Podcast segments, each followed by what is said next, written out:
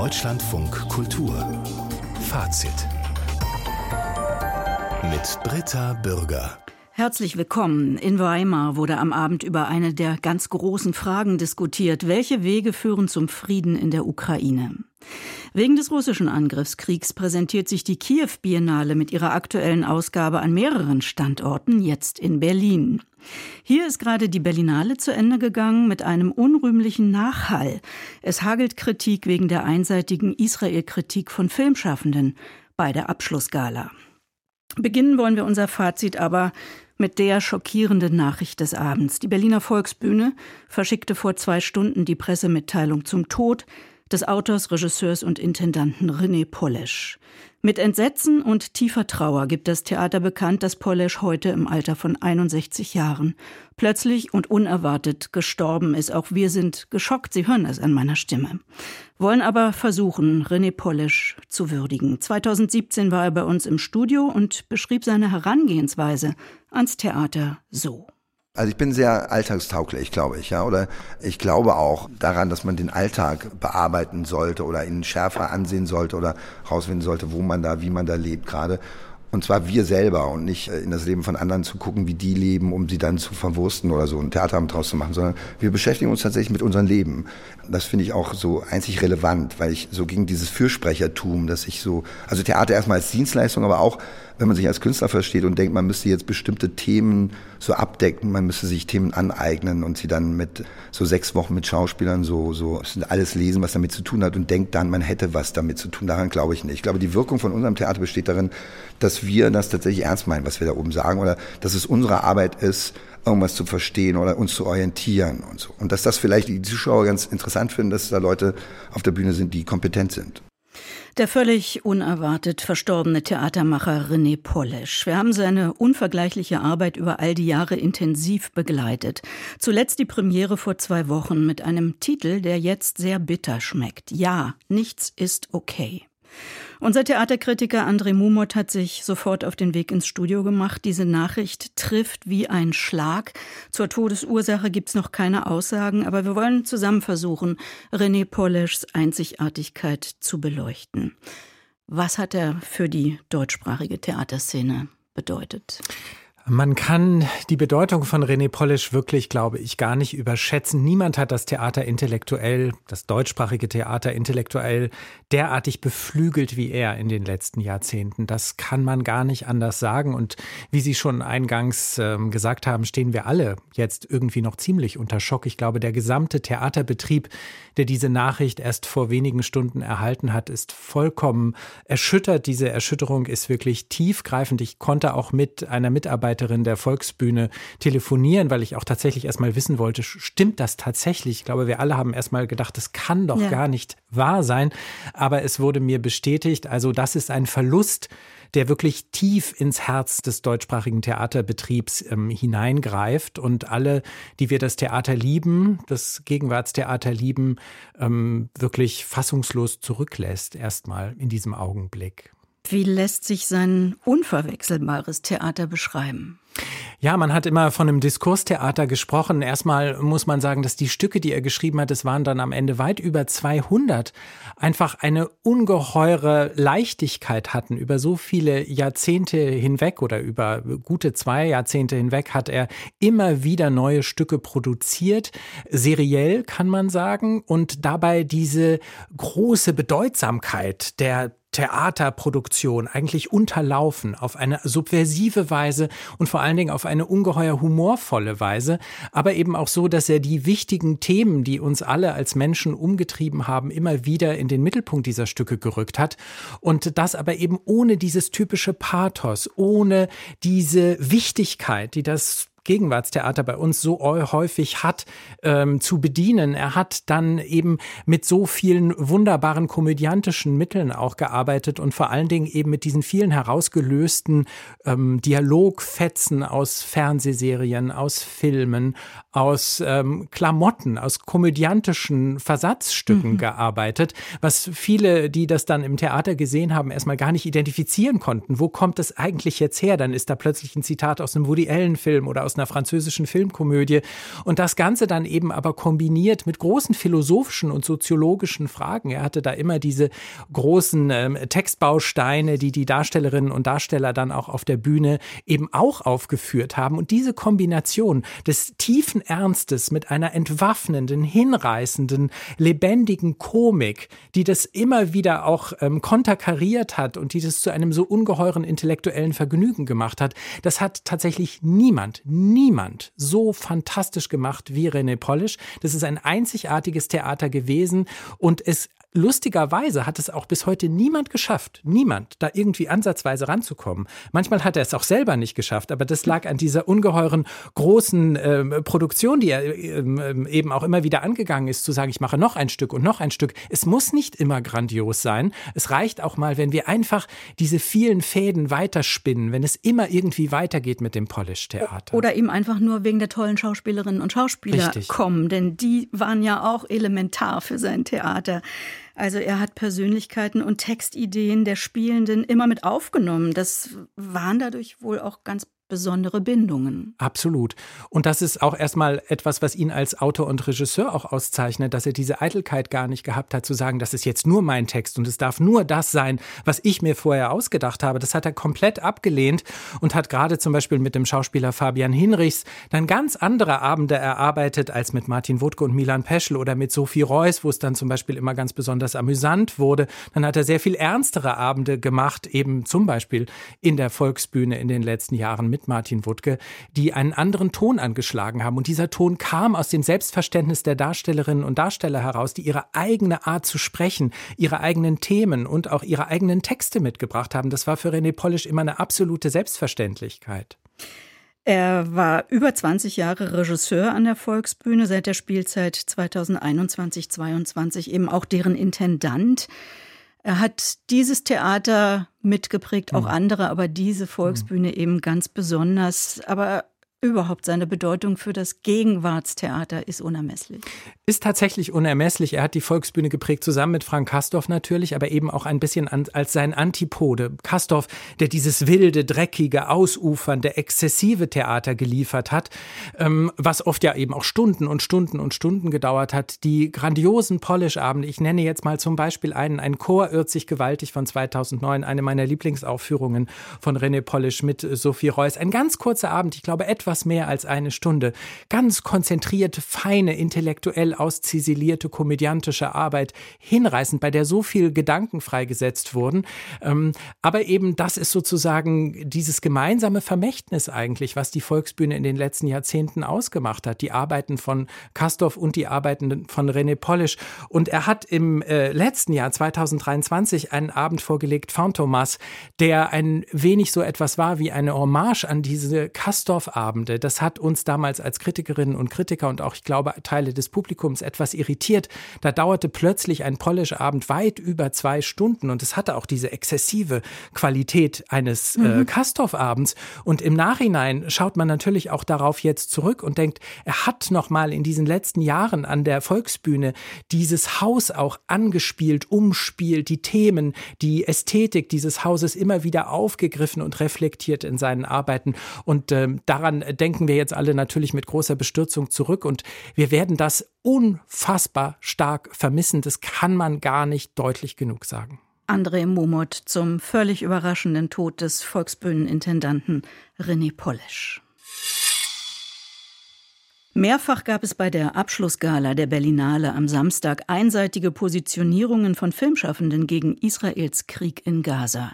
Die Reaktion auf das Massaker der terroristischen Hamas vom 7. Oktober. Die Äußerungen hallen nach.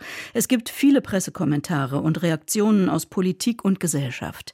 Auch der Kanzler hat die Äußerungen zum Gaza-Krieg verurteilt. Auch Bundeskanzler Olaf Scholz wollte nicht schweigen zu den einseitig israelfeindlichen Äußerungen bei der Berlinale Preisverleihung.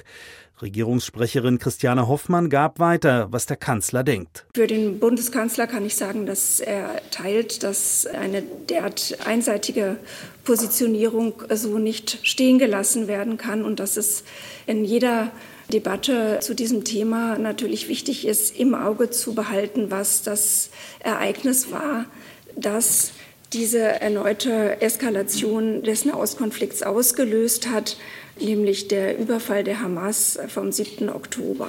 Bei der Preisverleihung hatte der palästinensische Regisseur Basil Adra die Bühne genutzt, um politische Botschaften zum Krieg zwischen Israel und der Hamas zu verbreiten.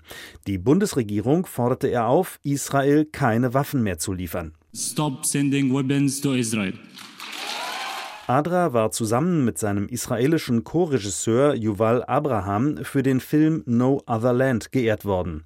Er handelt von der Vertreibung von Palästinensern innerhalb des Westjordanlands. Es ist schwer für mich zu feiern, während tausende Menschen in Gaza von Israel abgeschlachtet und massakriert werden.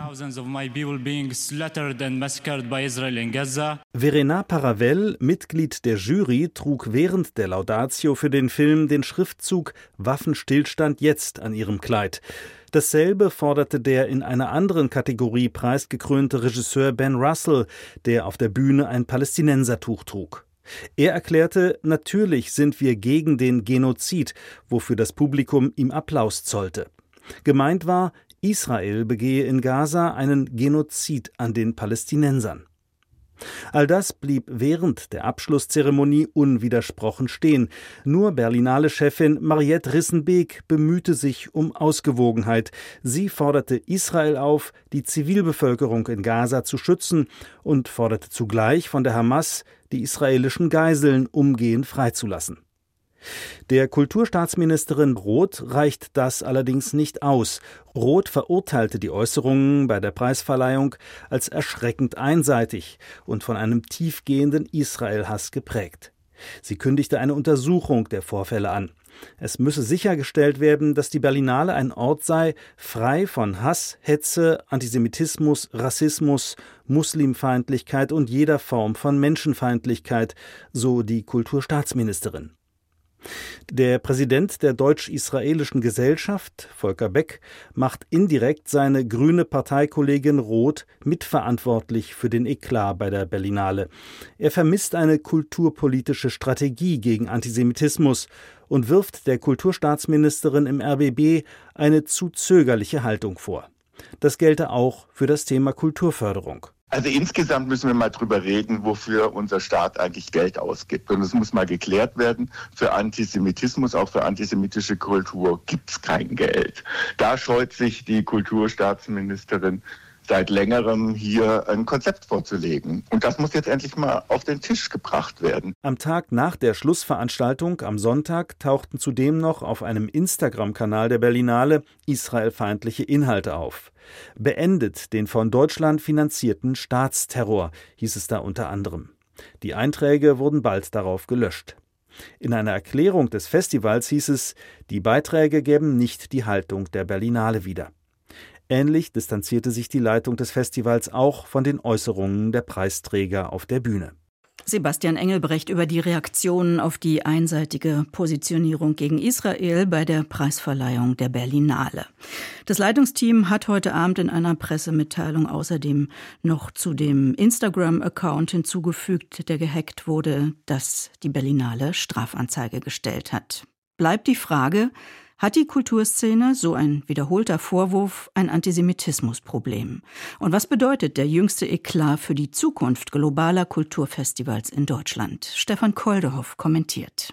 Theater, Museen, Festivals laden Künstlerinnen und Künstler aus anderen Teilen der Welt hierher ein, die weder gegenüber der deutschen Geschichte noch gegenüber der deutschen Staatsräson verpflichtet sind.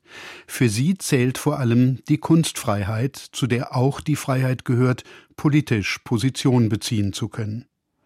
In den vergangenen Jahren hat sich dabei thematisch der Akzent verschoben in Richtung globaler Süden. Wenn wir nun hier internationale Ereignisse wie die Documenta oder die Berlinale veranstalten, dann holen wir damit auch Positionen nach Deutschland, die jenen, die in diesem Land jahrzehntelang Konsens waren, häufig diametral entgegenstehen. Dazu gehören stark antikolonialistische Positionen, aber eben auch antisemitischer Hass auf das ebenfalls als Kolonialmacht angesehene Israel zum Teil bewusst und mit rüden künstlerischen Mitteln umgesetzt, über deren Legitimität und übrigens auch Originalität man streiten darf und muss. Diese Rolle hat in einer liberalen demokratischen Gesellschaft aber die Kritik und nicht der Staat. Deshalb ist es falsch, für die gestrigen Ereignisse Claudia Roth die ganze Verantwortung zuzuschieben. Was hätte die Kulturstaatsministerin konkret im Berlinale Palast tun sollen? Aufspringen, der Moderatorin das Mikrofon entreißen und so der Weltöffentlichkeit deutlich machen, dass in Deutschland der Staat über die Grenzen der Kunstfreiheit entscheidet? Claudia Roth hat in ihrer Erklärung klar Position bezogen, wie auch der Deutsche Kulturrat, der noch einmal betont hat, Antisemitismus im Kulturbereich muss bekämpft werden. Die Kultur in Deutschland hat kein grundsätzliches Antisemitismusproblem. Überall in Museen und Kunsthallen und Theatern und auf Festivals gibt es Ausstellungen, Aufführungen, Veranstaltungen, die ganz klar Position beziehen für die jüdischen Menschen und für das Existenzrecht ihres Staates. Wenn vor diesem Hintergrund heute der israelische Botschafter in Deutschland, Ron Prosor, postet, die deutsche Kulturszene rolle den roten Teppich ausschließlich für Künstler aus, die sich für Israels Delegitimierung einsetzen, dann ist das Polemik, und auch das ist nicht hilfreich. Wer mit der auf Zeit gewählten Regierung des Staates Israel und mit ihrem rücksichtslosen Krieg gegen Hamas und Zivilbevölkerung nicht einverstanden ist, ist nicht automatisch Antisemit. Er wird aber dazu, wenn er oder sie nicht die Ursachen für diesen Krieg klar und unmissverständlich benennt. Das grausame Morden der Terrororganisation Hamas am 7. Oktober.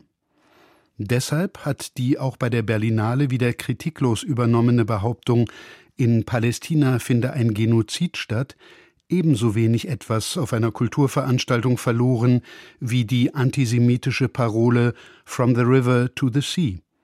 Das aber müsste die Kulturwelt, die so hohe Ansprüche an sich selbst hat, selbst begreifen. Verstand und Vernunft und Empathie kann man nicht staatlich anordnen, den Dialog darüber schon globale Kulturfestivals in Deutschland und der Umgang mit Antisemitismus. Stefan Koldehoff kommentierte. Deutschlandfunk Kultur Kulturnachrichten. Und die hat jetzt Christian Neugebauer. Rassismuskritische Betrachtungen inklusive Textänderungen gibt es derzeit vor allem bei Kinderbüchern.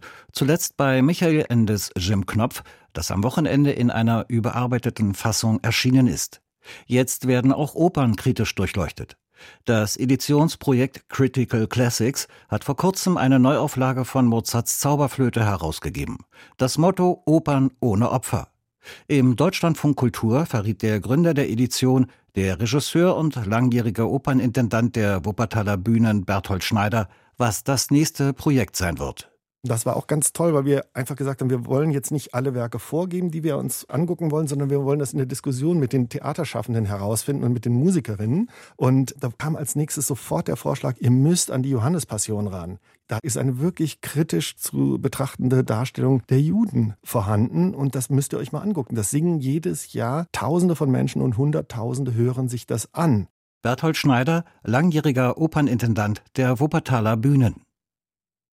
In Stafford ist eine Erstausgabe des britischen Fantasy-Romans Harry Potter und der Stein der Weisen versteigert worden.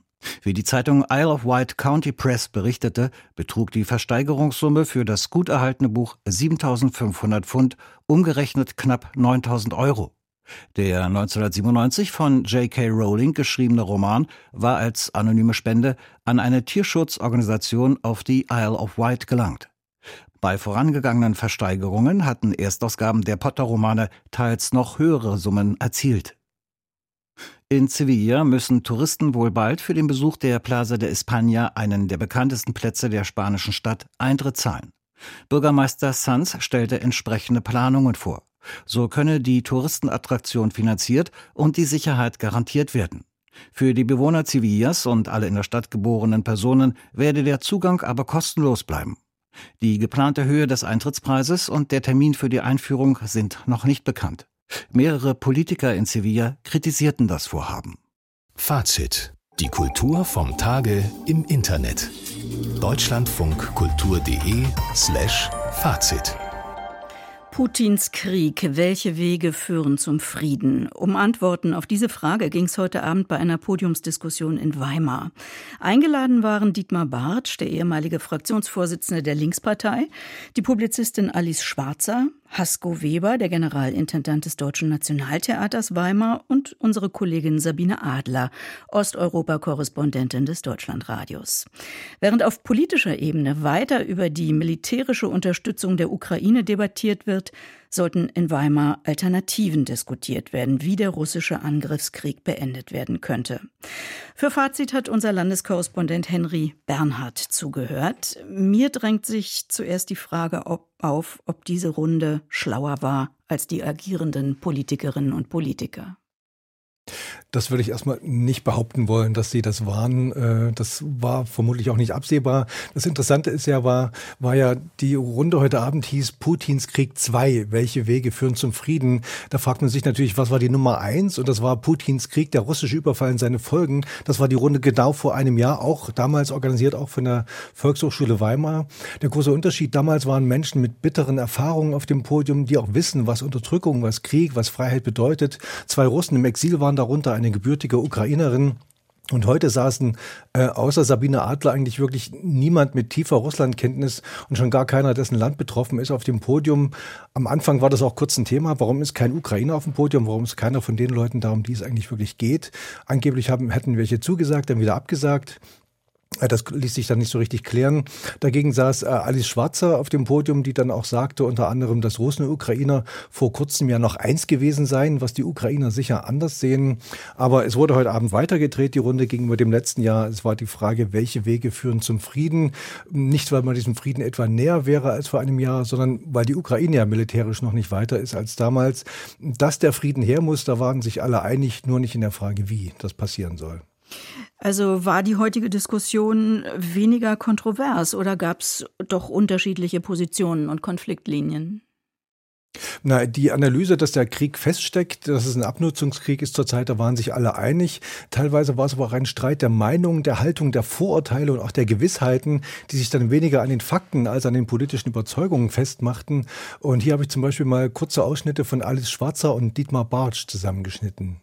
Die Wahrheit ist doch, dass hier auf dem Rücken der Ukraine ein Machtkampf der beiden Weltmächte Russland und Amerika ausgetragen wird. Das ist dem Kapitalismus auch immanent. Das tut mir leid, es ist einfach so, dass selbstverständlich nach Absatzmärkten, darum geht es ja auch, geschaut wird. Also das waren Alice Schwarzer und Dietmar Bartsch und beide forderten immer wieder einen sofortigen Waffenstillstand, auch dass keine Waffen weiter geliefert würden, obwohl Dietmar Bartsch dann auch einräumen musste, dass er, als er in der Ukra Ukraine war, es doch ganz gut fand, dass es eine Luftabwehr gibt und er sich da noch ein bisschen sicherer fühlen Fühlen, fühlen konnte. Die Frage war, wie soll man verhandeln? Wer kann verhandeln? Kann man mit, überhaupt mit Putin verhandeln? Klar war, es müsste einen Waffenstillstand geben als Voraussetzung. Und da sagte Sabine Adler, unsere Kollegin, da gäbe es natürlich zwei Probleme. Erstmal, äh, wenn man sich erinnert an das Minsker Abkommen, damals wären die Waffenstillstände bestimmt 60 Mal gebrochen worden und dann bräuchte es eben auch Sicherheitsgarantien und da man den russischen Sicherheitsgarantien nicht trauen könnte, bräuchte es westeuropäische Sicherheitsgarantien und dann wäre zum Beispiel auch Deutschland wieder deutlich näher an dem Konflikt dran, als es eigentlich sein möchte. Nur Hasko Weber, eigentlich der Intendant vom Deutschen Nationaltheater, zeigte eigentlich in seiner Ratlosigkeit, ähm, er sagte, die Perspektive der Ukrainer sei eben hier nicht teilbar, wir könnten sie eigentlich nur respektieren. Ging es äh, vor allem also um die großen politischen Fragen oder auch um kulturelle oder zwischenmenschliche? Wenig ging es darum. Es ging eigentlich nicht um die Dialoge zwischen den einfachen Bürgern nicht um Kulturaustausch, nicht um die Fragen, wie man etwa mit äh, russischen Dissidenten, die im Exil sind, äh, miteinander reden konnte. Äh, das gab es ja auch schon in früheren Zeiten, dass man darüber diskutiert hatte. Ähm, Hasko Weber, der Intendant des DNT, wird ja in Weimar gelobt und auch angegriffen für das Banner am Deutschen Nationaltheater. Da steht Frieden, Diplomatie jetzt. Das hängt dort seit knapp zwei Jahren. Die einen sagen, na klar, ähm, die anderen sagen, ja, wie soll es denn diesen Frieden so schnell geben? Geben. Und nun sagte Hasko Weber an seiner Ratlosigkeit, ich weiß gar nicht, wie berufen wir jetzt hier sind, über solche Dinge zu sprechen, aber ich glaube, wir haben vor allem ein Problem, wir haben ein moralisches Problem. Es ist unmoralisch, mit einem Despoten Putin an Verhandlungen zu denken. Und es ist unmoralisch, zur Kenntnis zu nehmen, dass täglich hunderte Menschen sterben. Da kann man sich quasi aussuchen. Und aus diesem Konflikt müssen wir raus. Aber wie wir da rauskommen, das sagt er eben auch nicht. Moralische Fragen spielten dann auch noch weiter eine Rolle. Dietmar Bartsch sagte, es würde, ähm, es sei ja, gäbe ja viel zu kritisieren an Russland, aber auch in der Ukraine gäbe es eben auch äh, Korruption. Meine, wir tun jetzt auf einmal so, als wenn das so ein edles Land ist. Ist es natürlich das auch ist nicht. Fair, und Alice Schwarzer sagte, äh, natürlich müsse man mit Putin reden, aber wir verhandelten ja schließlich auch mit Saudi-Arabien, also von, und die seien ja möglicherweise noch schlimmer als Putin. Der Titel der Veranstaltung stellte, wie gesagt, die Frage, welche Wege führen zum Frieden? Wurde denn debattiert, wie dieser Frieden aussehen könnte oder was Frieden überhaupt bedeuten soll? Die Frage wurde für den meisten umgangen, denn die Antwort wäre ja vermutlich gewesen, dass sich die Ukrainer unterwerfen müssten. Also gab es als kleinsten gemeinsamen Nenner eigentlich, äh, dass Frieden erstmal die Abwesenheit von Bomben und Schüssen sein könnte. Und Sabine Adler, die wir alle eigentlich auch schätzen als Kollegen mit ihrer tiefen Osteuropa-Kenntnis, wurde gefragt, ob die Ukrainer denn äh, kriegsmüde seien. Und, sie antwortete darauf. Da ist ein Wort, das lässt man besser nicht fallen in Kiew, weil sie sagen, und was dann? Sie wollen den Krieg nicht. Sie wollen, dass er zu Ende ist und zwar so schnell wie es geht.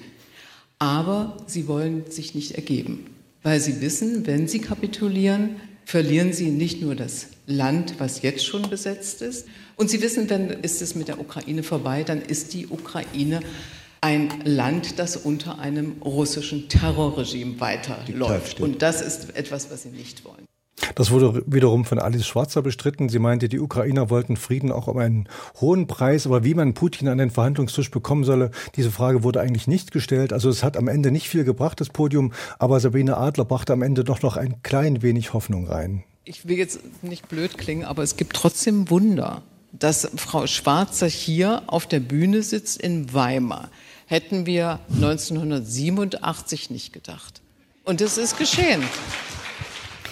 Putins Krieg, welche Wege führen zum Frieden? Henry Bernhard über die heutige Debatte in Weimar. Vielen Dank dafür. Fazit.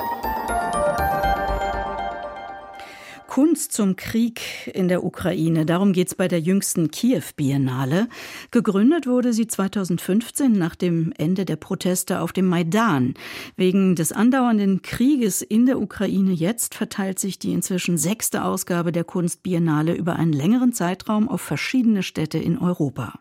Im Herbst wurde sie in Kiew und weiteren Orten der Ukraine eröffnet, außerdem in Wien. Jetzt geht das Programm mit mehreren Ausstellungen in Berlin weiter weiter. Ob der Zweijahresrhythmus der Biennale künftig eingehalten werden kann, ist ungewiss. Deshalb heißt die Schau jetzt auch Kiew Perenniale, also die mehrjährige.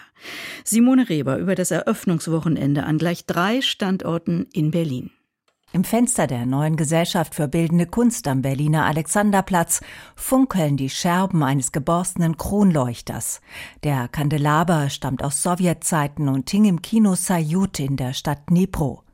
Die ukrainische Künstlerinitiative DNED hat die traurigen Überreste des einstigen Prunks nach Berlin verschickt als Beitrag zu der intensiven Ausstellung der Kiew Perennial über die Zerstörungsgewalt des Krieges. Der Gedanke ist, Zeugenaussagen zu sammeln und zu dokumentieren, um russische Kriegsverbrechen zu beweisen. Sagt der künstlerische Leiter Vasil Cherepanin. Die Künstlerinnen und Künstler gehen vor wie Spurensucher und wechseln, wenn nötig, ihre gewohnten Medien. Sie zeichnen, wenn sie nicht fotografieren dürfen, sie filmen die geplünderten Museen, sie sammeln Beweise für den Tag der Abrechnung. The Reckoning Project heißt eine Initiative von Journalisten, Künstlerinnen und Anwälten, die Zeugenaussagen über Kriegsverbrechen sammelt. In diesem Fall ist es wichtig, dass die Filmemacher, Journalistinnen und Künstlerinnen, die an dem Reckoning Project beteiligt sind, in verschiedenen Workshops trainiert wurden, damit sie ihre bisherigen Ausdrucksmöglichkeiten so anpassen können, dass ihre Werke als juristische Beweise gelten können. Die Aussagen der Zeuginnen sind schwer erträglich. In dem kleinen Ort Jahidne zum Beispiel wurden alle Dorf Dorfbewohner vier Wochen in den Keller einer Schule gesperrt. Die ersten Menschen starben nach fünf Tagen. In den Augen der Künstlerinnen und Künstler beginnt der Krieg allerdings schon lange vor dem Februar 2022. Daya Koslova und Avina Afshanejad haben am Computer das Kunstzentrum von Donetsk in 3D rekonstruiert. Das Isolatia in einer früheren Fabrik für Isoliermaterial wurde 2014 nach der Besetzung der Stadt zu einem Geheimgefängnis umgewandelt. In einer Grafik sieht man 15 Menschen in einer Zelle. Uh, Sergei Sacharow ist ein Überlebender von Isolatia, der selbst Künstler ist. Er kam bei einem Gefangenenaustausch frei. Als er zurück war, hat er eine Serie mit Zeichnungen und Gemälden aus dem Gedächtnis angefertigt. Dieses Material haben wir zusammen mit Zeugenaussagen von anderen Gefangenen verwendet und damit versucht, die Szenen aus dem Leben der Gefangenen in 3D zu rekonstruieren. Prisoners life in Isolatia.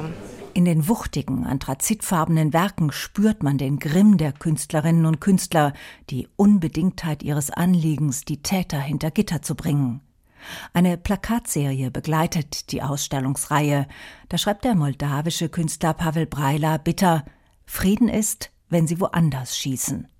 Da lässt der Fotograf Wolfgang Tillmanns auf seinem Plakat feinsinnig eine schillernde Seifenblase platzen.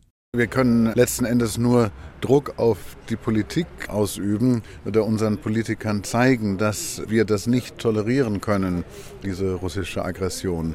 Wenn wir sie tolerieren, wird es keinen Frieden in Europa geben. Und das ist eine ganz bittere Einsicht, denn eigentlich wollte man mal Frieden schaffen ohne Waffen aber das ist hier aussichtslos. Im Between Bridges, dem Kreuzberger Ausstellungsraum von Wolfgang Tillmanns, ist das zweite Kapitel der Kiew Perennial zu Gast. Unterhaltsam und schwergewichtig der Film Mazepa von Mikola Ridny. Darin führt der Künstler zwei Gedichte über den ukrainischen Kosakenhauptmann Mazepa als Rap-Battle auf. Der britische Dichter Lord Byron stellte Mazepa als romantischen Helden dar. Sein russischer Kollege Alexander Pushkin beschrieb ihn als Verräter. Im Rap klingt das so. You think that there is glory in war, my guy? Verity in vain, don't you see their cries? You think you want a war and that it's dignified? For you to have your way, all good men should die?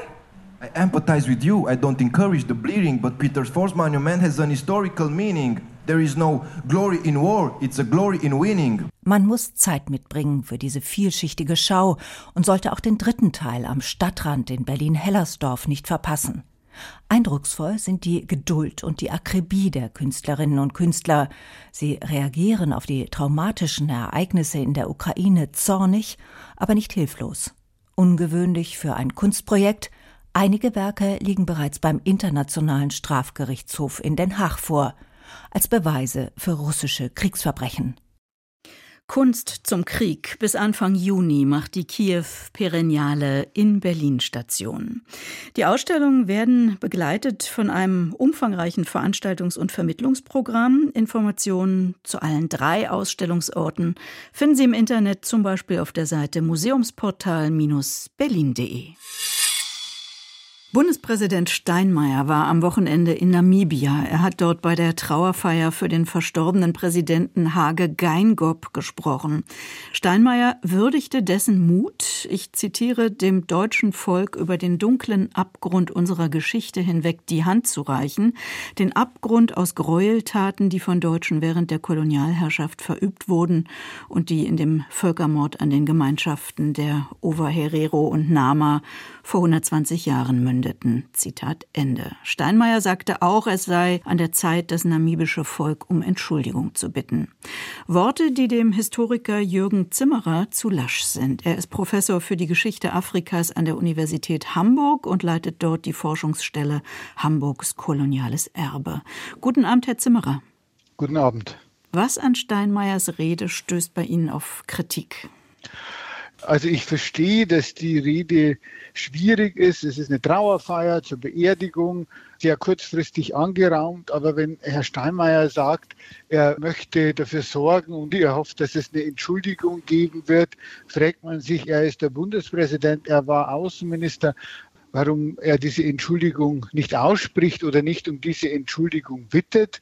Zweitens sagt er bei einem Trauerfeierlichkeiten, dass eben diese Joint Declaration eben Hage Geingob, also des verstorbenen namibischen Präsidenten, also Traum gewesen wäre, die noch zu unterzeichnen, obwohl Herr Steinmeier weiß, dass vor allem die Mehrheit der Herero und Nama, die ja die ursprünglichen unmittelbaren Opfer des Genozids waren, mehrheitlich gegen diese Joint Declaration stehen und sie seit Jahren kritisieren, in Windhoek sogar dagegen klagen. Und jetzt wird äh, quasi, das war der Kritikpunkt, dass zwischen den beiden Regierungen einfach diese Joint Declaration durchgedrückt wird und im Dezember wurde offenbar das zu Ende verhandelt. Keiner kennt noch den Inhalt und äh, Steinmeier nutzt jetzt das Gedenken an Geingob hm. eigentlich, um das zu sagen, das ist sein Vermächtnis. Und das finde ich ein Stück weit problematisch, weil er die Chance vertan hat, eigentlich einen Neubeginn zu wagen in diesen sehr vertrackten und sehr unglücklich gelaufenen Verhandlungen. Sie haben jetzt mehrfach diese Joint Declaration angesprochen, die gemeinsame Erklärung beider Länder zum Völkermord. 2021 hat Deutschland diese gemeinsame Erklärung unterschrieben und eben Namibia bislang nicht. Sie haben es gesagt, Herero und Nama klagen unterdessen gegen das Abkommen. Können Sie noch mal auf den Punkt bringen, um was es den Nachfahren der Opfer genau geht? Der Hauptpunkt ist die Beschwerde, dass sie in diese Verhandlungen, die seit 2015 laufen, nicht adäquat eingebunden waren. Es waren Herero und Nama immer beteiligt, aber die waren sozusagen handverlesen von der namibischen Regierung. Und da es auch innenpolitische Probleme gibt und ein Teil der Herero Nama quasi in politischer Opposition stehen, war die Klage, wir wollen unsere eigenen Vertreter dorthin schicken. Und ich denke, wenn Versöhnung das Ziel ist, wie der Bundespräsident auch wieder sagte, kann man die nicht gegen den Willen der Herero und Nama aussprechen. Und der Steinmeier weiß das, weil bei der Joint Declaration, bei der Bekanntgabe der ersten Fassung, es gibt jetzt eine zweite Fassung, anscheinend bei der ersten Fassung, der damalige Paramount Chief der Herero gesagt hat, Mr. Steinmeier, you are not welcome. Sie sind in Windhoek nicht willkommen und wir werden gegen Sie demonstrieren. Das ist alles im Grunde im Hintergrund da und der Bundespräsident übertüncht das mit seinem Hinweis auf Hage Geingob, der, das stimmt, sehr für diese direkten Regierungsverhandlungen war. Mhm. Deshalb wäre das jetzt auch eine Chance, neu zu beginnen. Könnte die jetzige Bundesregierung denn mit dem neuen namibischen Präsidenten Mbumba das Ganze nochmal neu verhandeln? Also welchen Spielraum hat die Bundesregierung überhaupt anders zu handeln als bislang getan? Naja, die, die Bundesregierung könnte zumindest mal nachfragen. Man könnte auch ein Jahr warten, bis quasi ein neuer Staatspräsident gewählt oder Präsidentin gewählt ist. Das ist ja jetzt nur ein Übergangspräsident. Man könnte auch einen ganz anderen Weg gehen und sagen, ja, diese Joint Declaration werden wir im Gedenken an Hage Geingob würdigen, auch mit diesen Zahlungen, die wir versprochen haben. Und gleichzeitig bieten wir den Herero Nama auch international, es gibt ja auch viele in der Diaspora, eben Verhandlungen an. Also eine zweite Runde, quasi ein zweibeiniges Verfahren. Das könnte man jetzt ähm, machen, müsste man machen. Aber auch das hat der Bundespräsident eben nicht gesagt. Und was er nicht gesagt hat, ist, er beruft sich in seiner Rede auf ein Telefonat mit Geingob im Dezember, wo sie sich sehr gut verstanden haben und hofften, dass eben diese neue Fassung, die offenbar höhere Geldzahlungen vorsieht, in Kraft gesetzt wird. Was dazwischen passiert ist, ist ja dieser Wutausbruch des verstorbenen namibischen Präsidenten anlässlich der deutschen Haltung zur Klage Südafrikas vor dem Internationalen Gerichtshof gegen Israel. Da hat Deutschland ja sehr schnell die Seite Israels ergriffen und Hagi Geingob dann über den Twitter-Account seines Amtes im Grunde Deutschland gemaßregelt und gesagt, sie haben überhaupt keine Kompetenz, Gut, das eigentlich zu tun. Das sind ja zwei und, Dinge, die wir jetzt auseinanderhalten müssen. Nein, die müssen wir nicht auseinanderhalten. Die müssen wir nicht auseinanderhalten. Man kann nicht so tun, als hätte man ein Einverständnis mit dem namibischen Präsidenten erreicht im Dezember, wenn im Januar der ganz große Bruch kommt. Und man kann das ja zurückweisen. Zu einem anderen Thema. Hm. Man kann das ja auch zurückweisen,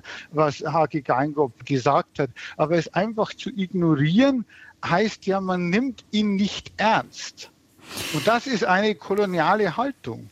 Die Sie dem Bundespräsidenten vorwerfen.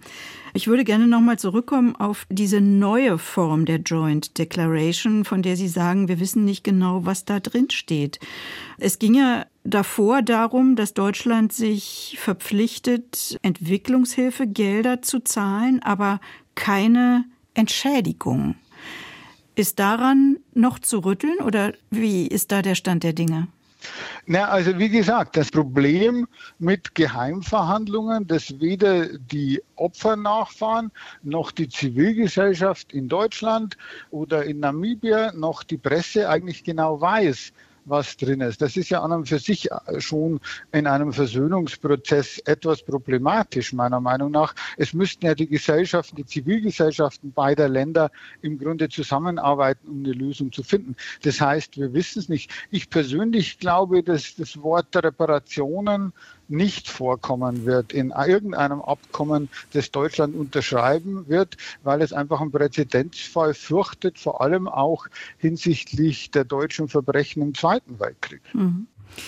Weil das auch die Beziehungen zwischen Deutschland und Namibia berührt, möchte ich noch was ansprechen, was heute veröffentlicht wurde, nämlich eine Studie des Deutschen Zentrums Kulturgutverluste. Da werden Informationen aus 40 Museen und Universitäten in Deutschland, Österreich und der Schweiz zusammengetragen, die über namibische Objekte in deutschen Sammlungen Aufschluss geben. Die Rede ist von 19.000 Objekten, was sehr viel ist. Die Vergleichszahl sind 1600 Objekte im Namibischen Nationalmuseum.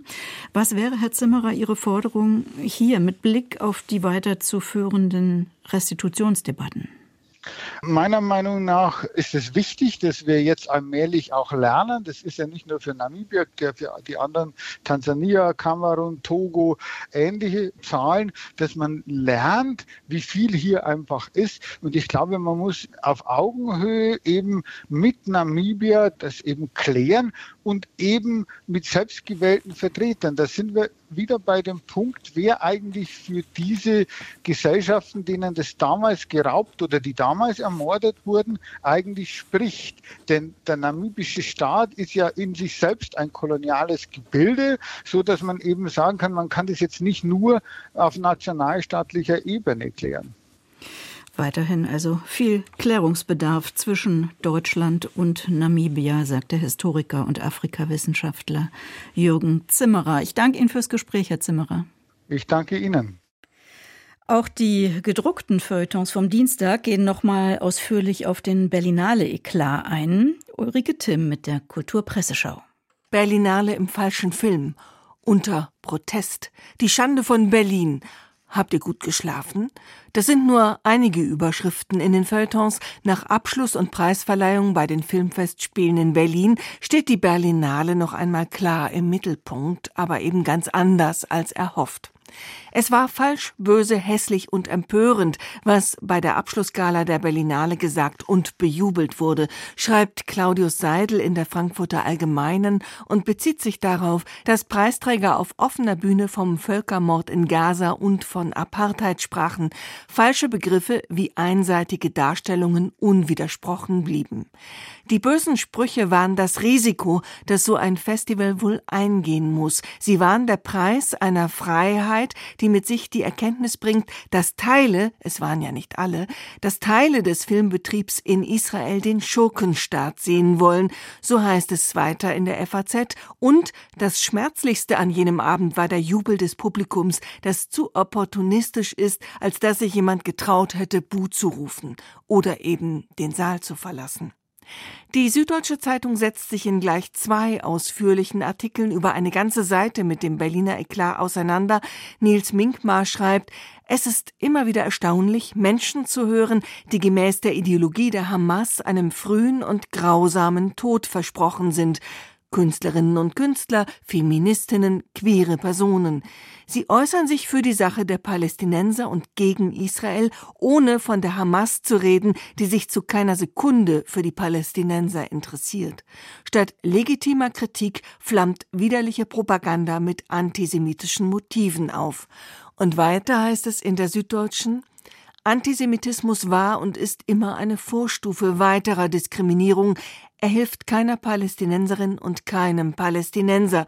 Dass die ihrem Unmut öffentlich Luft machen und nach einem gerechten Leben und angemessenen Chancen rufen, dass sie den Krieg und die Gewalt beklagen, ist sehr wichtig. Diese Klage richtet sich aber nicht allein gegen die israelische Regierung, sondern ebenso gegen die politischen Vertreter Palästinas und deren Unterstützer. Warum gab es beim Schaulaufen der Kinoprominenz in Berlin zwar den schändlichen Genozidbegriff, aber keine Forderungen nach einer demokratischen und verantwortungsbewussten Regierung für Palästina? Die Taz notiert knapp Berlinale im falschen Film.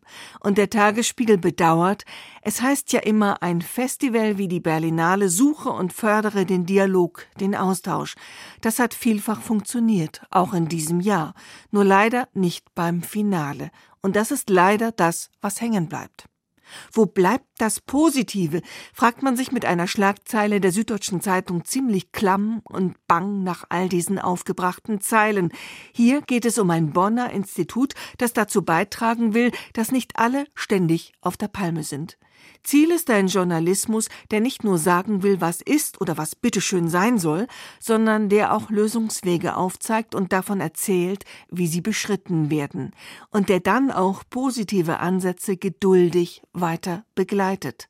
Das bedeutet nicht, dass allen Meinungen, so radikal sie auch sind, Äquivalenz zugeschrieben wird. Es soll darum gehen, Gesprächsgrundlagen für Angehörige verschiedener Filterblasen zu schaffen, so die Anhänger eines konstruktiven Journalismus, die sich auf Vorbilder aus den skandinavischen Ländern berufen und die, etwa im Lokaljournalismus, bedenkenswerte Beispiele vorzuweisen haben. Was wohl die Anhänger einer solchen Philosophie zum Berlinale-Eklat gesagt hätten? Dazu finden wir nichts, kriegen aber eine etwas pathetische Schlagzeile aus dem Tagesspiegel nicht mehr aus dem Kopf, die da heißt, nach dem Berlinale-Eklat, aus Fehlern lernen heißt Freiheit. Ulrike Timm mit der Kulturpresseschau. Den plötzlichen Tod des Theatermachers René Polesch, den können die gedruckten Feuilletons erst in den nächsten Tagen aufarbeiten.